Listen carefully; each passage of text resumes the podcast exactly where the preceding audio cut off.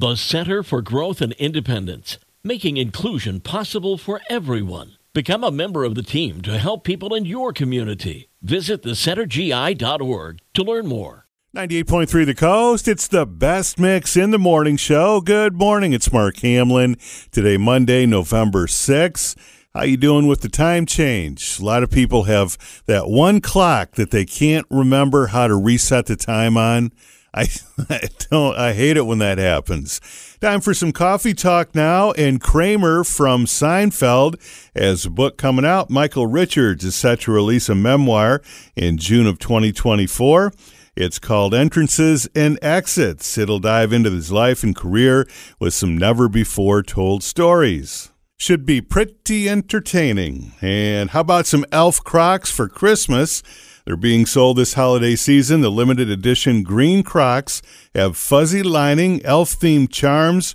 One charm is a likeness of Will Ferrell, remember him in the movie Elf, uh, while the others feature saying like, OMG, Santa, I know him. The Elf Crocs cost 75 bucks.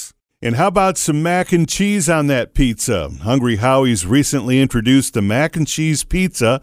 It comes in buffalo style, bacon cheddar, and Cajun chicken with mac and cheese on top. At the box office over the weekend, Five Nights at Freddy's was the number one film, 19.4 million.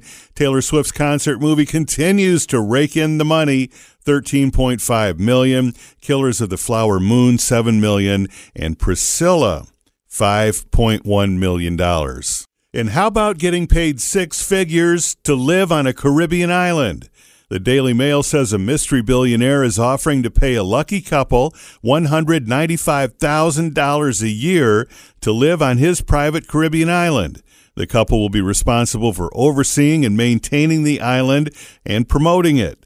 The couple will start in January and work six days a week with 25 days off a year. If you know somebody looking for a job, that might not be a bad one. And that's Coffee Talk for this Monday morning on 98.3 The Coast.